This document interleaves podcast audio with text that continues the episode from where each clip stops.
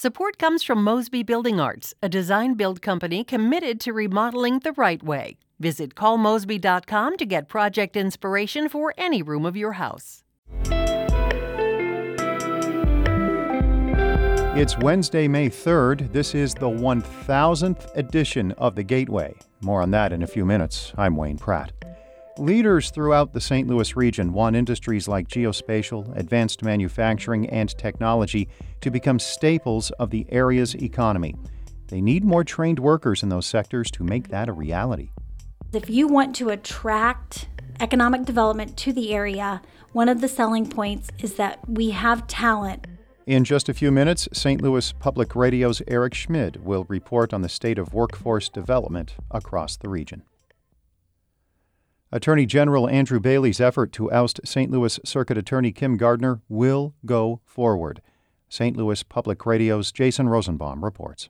Judge John Torbitzky denied most of Gardner's efforts to dismiss Bailey's case. He said that the allegations that she, among other things, mismanaged her office and created a toxic work environment, quote, gives rise to a reasonable inference that Gardner has intentionally failed to act contrary to a known duty. Torbitzky granted Gardner's request to switch judges, which means a different person will preside over a trial that's slated to begin in September. The Missouri Supreme Court will choose the replacement judge, and if that person kicks Gardner out of office, she can appeal to the Supreme Court, and there's nothing stopping her from running for another term in 2024. I'm Jason Rosenbaum, St. Louis Public Radio. A bill to put the St. Louis Police Department under state control has stalled in the Missouri Senate. The measure would also allow the governor to appoint a special prosecutor for violent crime cases. The Missouri Independent reports a nine hour Democratic filibuster prompted Republicans to set the bill aside last night. Democrats say the measure is politically motivated and ignores calls for stricter gun laws. Republicans say the steps are needed to deal with crime in St. Louis. Missouri representatives and senators will meet today to begin finalizing the upcoming state budget. As St. Louis Public Radio's Sarah Kellogg reports, language against diversity, equity, and inclusion is not likely to reappear in the final package. Representative Doug Richey, the sponsor of that language on the House side, said to his knowledge there will not be pressure to reinstate that language this year. However, that doesn't mean it won't be introduced in future sessions. I'm still convinced that it's it's entirely appropriate to do that through the budget, but I also am equally um, uh, committed to doing that through a statutory uh, route as well. Either one is fine for me. Lawmakers have until Friday to send the budget to the governor's office. There is currently a $4.2 billion difference between the chamber's proposed budgets, with the Senate spending more money.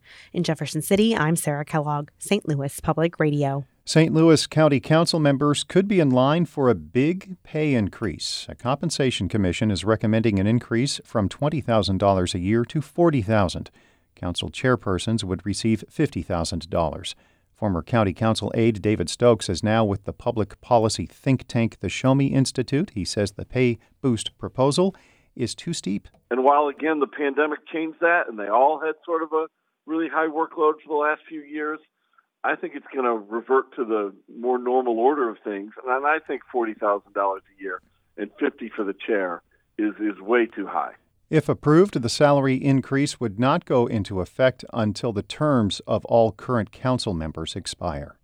An Illinois jury has convicted four former ComEd executives and lobbyists of bribing former House Speaker Michael Madigan. Jurors found former ComEd CEO Anne Pramaggiore, former executive John Hooker, and lobbyists Michael McClain and Jay Doherty guilty on all counts. Reporter Dave McKinney was in the courtroom yesterday when the verdict came down. One by one, as the counts were being read, the defendants sat in the courtroom emotionless. Uh, family members uh, from all the defendants were there. Uh, and, and, afterwards, uh, you know, in the hallway, it was a very emotional scene here in the Dirksen Federal Building.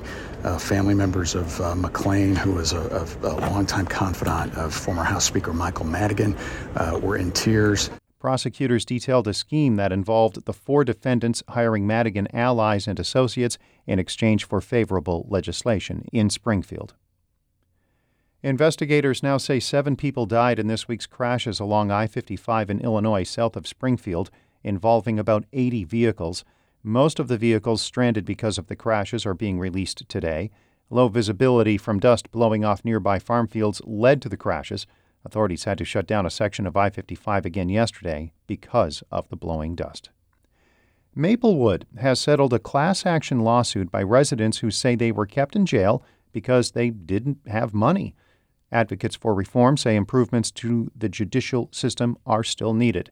Plaintiff Frank Williams spent weeks in jail for minor unpaid municipal citations. He says the roughly $3 million settlement does not solve any problems. No, that don't feel like no victory to me. I'm glad it, it got settled, though, but that's not no big because they still got to straighten out the prejudice. We got to get rid of that. It'll be better for everybody. Williams made the comments on St. Louis on the Air. Arch City Defenders has similar suits proceeding against Ferguson and Florissant.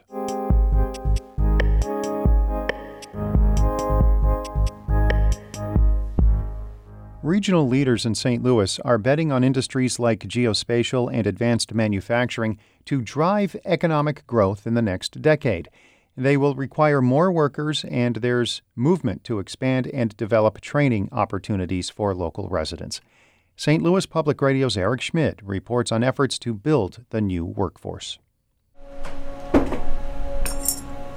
Inside a machining lab at Southwestern Illinois College, student Aiden Johnson prepares the equipment that's about to transform a block of aluminum into a specialized part.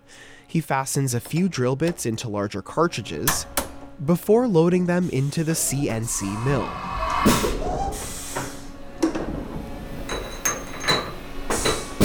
Johnson then calibrates the machine, checks the program he wrote one last time, before the drill spins up and starts shaving away chunks of aluminum. Johnson is learning precision machining, which he says has captivated him. CNC is just a really cool concept. I love watching it work and I love programming it. It's a lot of fun. He adds the machining process is not as complicated as he first expected it would be. Mark Bosworth, SWC's Industrial Technology Coordinator, says the equipment uses the same concepts from graphing in a math class. That's how these machines operate X, Y, and Z coordinates. Bosworth says those three inputs give a CNC machine all the information it needs to produce components for airplanes, parts for dental or eye surgeries, and other contexts. He says these machines are the starting point for basically anything that's manufactured these days. Bosworth says that makes students at SWC, like Johnson, in high demand. Right now, there's probably three or five job opportunities each week of companies calling in to ask for our students to get hired at their companies. This demand is poised to grow even more in the coming years, since St. Louis won a $25 million federal grant last year to expand its advanced manufacturing industry. That money pays for a new innovation center in St. Louis, training facilities at SWC and St. Louis Community College, and other programs to train this workforce, like those at Rung for Women. Leslie Gill is that organization's president, which helps women in the St. Louis region to transition into careers in technology, advanced manufacturing, and geospatial. Certain sectors, for sure, like manufacturing, we're going to start to see this trend of folks aging out, moving into retirement, and there really hasn't been a concerted effort to position the sector as growth, as a growth sector for the region. Gill says there are many good paying opportunities that don't require years of education in the sectors her organization trains women for. She says it's important the St. Louis area establishes strong talent pipelines before the region's bet on manufacturing and geospatial industries begin to pay off in a few years. That's when the new NGA campus and Advanced Manufacturing Innovation Center will both open in North St. Louis. We want to have a line of folks, you know, waiting to respond to these job opportunities. Uh, we don't want the job opportunities to post and then you have to go find people. The region's ability to provide these workers has implications on its long term economic development strategy. Jill Bernard Bracey is the acting director of UMSL's Supply Chain Risk and Resilience Research Institute. If you want to attract economic development to the area, one of the selling points is that we have talent for you to bring whatever your respective business industry here we have the talent to supply to you. Bracey says anticipating what different industries will need in the coming years should drive training options today. She adds that makes it easier to react and stay ahead of changing conditions. This may be more challenging for St. Louis's tech scene because the industry needs many more workers. We currently have over 38,000 open tech jobs. That we can't fill. Emily Hemingway is the executive director of Tech STL, which advocates on behalf of the local data economy. She says it's imperative the St. Louis region finds a way to double its tech workforce, and fast. Hemingway says this will mean attracting talent from outside the region, but she would rather these opportunities go to people already living in the area. Frankly, the St. Louis residents don't have as fair of a shot at landing these jobs. And we need to fix that. Hemingway says it may take 10 to 20 years to really make that change. She says it will be difficult for the region to keep up without an aggressive plan to both train people today and develop long term avenues into the sector. I'm Eric Schmid, St. Louis Public Radio. Our Brian Moline edited that report. Before wrapping up, it's a milestone edition of The Gateway, the 1000th episode. This weekday extravaganza started on a spring day roughly four years ago. It's Monday, May 13th. I'm Wayne Pratt. Ahead. Since that day in May 2019, we've reported on the big stories in the region, including the pandemic. Lockdown started in March 2020. At the time, County Executive Sam Page said the moves would slow the outbreak and make sure hospitals could help the sickest patients. We need to make sure that our hospitals have the capacity to take care of them. So it's very important that we spread this out over time and that we slow the infection down as it spreads through our community. We still have not fully bounced back from mask wearing and working at home. Another big story came in June 2022 when the U.S. Supreme Court reversed the landmark Roe v. Wade decision. That's hundreds of abortion rights supporters converging on Planned Parenthood in St. Louis's Central West End in the hours after the decision. Our Sarah Kellogg set the scene in Jefferson City, where anti abortion activists celebrated outside the state Supreme Court. It was Missouri's Attorney General Eric Schmitt who signed the opinion required in order to put the state's trigger law banning almost all abortions into effect. Hours later, around 50 anti abortion activists gathered to celebrate the victory through a The decision has prompted women from Missouri and other states to go to Illinois clinics where the procedure is still legal. We've been on top of government scandals. Rachel Lippman was our go to reporter when a big one hit St. Louis City Hall in June 2022. In a 66 page indictment, prosecutors outline a complicated scheme in which a local convenience store owner gave Reed, the board president, and Alderman Boyd and Collins Muhammad cash, cars, and car repair in exchange for their help on development projects. All three were Reed sentenced by the end of that year. The region was on edge as residents awaited a verdict in the trial of a white Minnesota police officer charged with killing a black man, George Floyd. Many St. Louis activists were relieved and elated now that Derek Chauvin has been found guilty of murder, but they're quick to point out the work is far from finished. That's former St. Louis Public Radio reporter Kayla Drake. Chauvin was sentenced to slightly more than 20 years in prison for killing Floyd. And we were there when tragedy hit home with the shooting at Central Visual and Performing Arts High School in St. Louis. Hundreds of people gathered at the park's Roman Pavilion to grieve and remember the fallen teacher and student, along with seven others who were injured. 16 year old Alex Macias says he was in class when his health teacher, Jean Kuczka, was shot and killed. Macias remembers That's our Chad Kushka Davis reporting. 15 year old Alexandria Bell was also killed in that shooting. Friends and family described her as bright and energetic with a strong personality. We've also focused on the unique experiences in the region, like when Shahla Farzan took us up on the St. Louis Wheel just before it opened in 2019. We can look down into the metal scaffolding that's sort of holding up the roof of Union Station Entertainment Complex right now. But then, kind of as we continue going up, you get this amazing view of the St. Louis skyline. So you have the Arch and Stifel Theater and the Enterprise Center and Busch Stadium, all kind of a, a bird's eye view of everything from the top here. There was Jonathan Ahl's visit to a vacuum cleaner convention and museum in Rolla. Alex Terzuola came from Denver and said the shop is the Taj Mahal of vacuum collections. This beautiful display here, it's really worth visiting and seeing everything lined up just perfect and everything you can go through like it's like a time capsule for different decades. And Jeremy Goodwin's visit with Chase Park Plaza cinema organist Jerry Marion. Been here going on 20 years. It's something part of my life. I just love doing. Before most evening screenings, The bright eyed 70 year old sits by the screen and plays his electric Conn organ for about 20 minutes.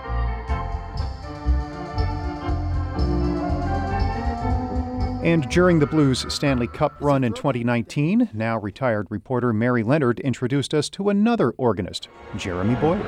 I think it's very cool not only to be the organist of the St. Louis Blues, but to be the organist of the only team in all of professional sports that has a musical note as their logo. The team was named for the classic melody, the St. Louis Blues, written by W.C. Handy in 1914.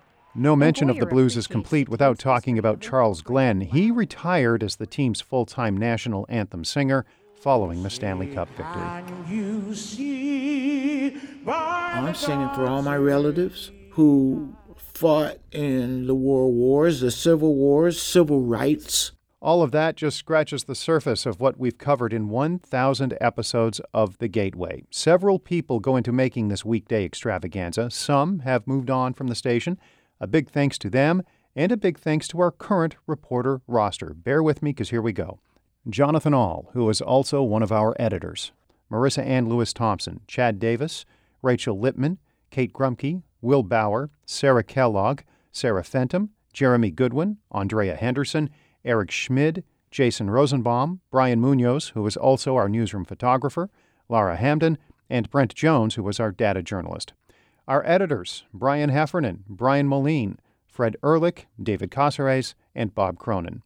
Our St. Louis on the Air team, Alex Heuer, Aaron Dorr, Elaine Cha, Maya Norfleet, Danny Wicentowski, and Emily Woodbury. Ashley Lisenby is our news director. No version of The Gateway is complete without a mention of Ryan McNeely of Adult Fur. He put together our theme music and has been with us since day one. And maybe, just maybe, one day I'll actually meet the guy. And thanks to you for downloading or listening on stlpr.org. St. Louis Public Radio is a listener supported service of the University of Missouri St. Louis. Happy anniversary, Jenny. I'm Wayne Pratt. Support comes from Missouri Forest Products Association, committed to sustainable and sound conservation of the state's forests, which support more than 41,000 Missouri jobs, resulting in a $10 billion industry. ChooseWood.com.